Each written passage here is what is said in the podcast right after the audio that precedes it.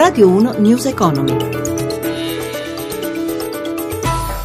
18 e 4 minuti, buonasera da Giuseppe Di Marco, chiusura poco sopra la parità per Piazza Affari che ha risentito del crollo del prezzo del petrolio.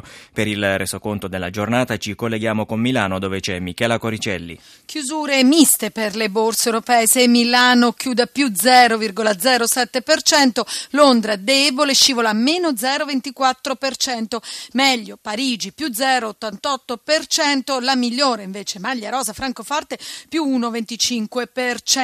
Su eh, Francoforte, tra l'altro, si è sentito anche eh, il dato della crescita della produzione industriale tedesca. Prosegue intanto in territorio negativo Wall Street, il Dow Jones c'è dello 0,75%, il Nasdaq lo 0,71%, tutto questo è legato appunto al tonfo del prezzo del petrolio che è il greggio americano che vale poco più di 38 dollari al barile. Non a caso a Piazza Affari i titoli peggiori sono Eni meno 2,46%, Saipem meno 2,32%, ha brillato invece Salvatore Ferragamo con un rialzo di quasi il 3%. L'euro in leggero ribasso si scambia 1,0836 dollaro, lo spread invece sale a 98 punti base, il rendimento dei nostri titoli decennali è all'1,56%. Linea allo studio.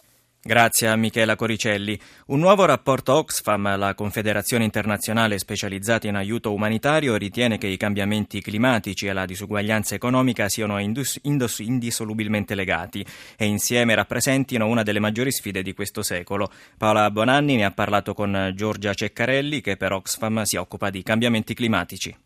Quando si parla di emissioni si parla di ricchezza e povertà. E secondo il vostro studio il 50% delle emissioni globali di CO2 dipende dal 10% del mondo più ricco, eppure si parla sempre di causa scatenata eh, dai paesi emergenti. Come mai eh, voi dite il contrario? Diciamo il contrario perché dall'analisi dei dati delle emissioni la metà più povera della popolazione del pianeta produce soltanto il 10% delle emissioni di gas serra eh, e allo stesso tempo però è anche la prima vittima dei cambiamenti climatici. Al contrario invece è il 10% della popolazione più ricca che ha un impatto molto più forte in termini di emissioni di CO2 nell'atmosfera perché appunto ne produce il 50%. Stiamo parlando quindi di dati relativi ai modelli di consumo individuali. Eh. Quanto pesa l'inquinamento sull'economia? Pesa moltissimo perché gli effetti devastanti dei cambiamenti climatici sono già in corso in moltissime parti del pianeta, soprattutto nelle, nei paesi più vulnerabili. Vulnerabili perché sono maggiormente maggiormente esposti ai rischi del cambiamento climatico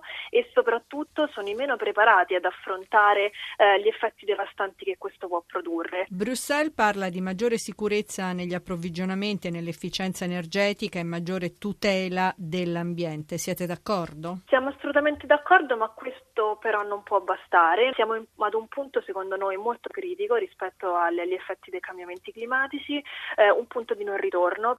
Conto alla rovescia per il pagamento delle imposte sugli immobili IMU e Tasi, ma anche per IVA e IRPEF. La scadenza è fissata per il 16 dicembre. Il servizio è di Gelsomina Testa. Tu paghi, egli paga. Noi paghiamo, voi pagate. E si riscuotono.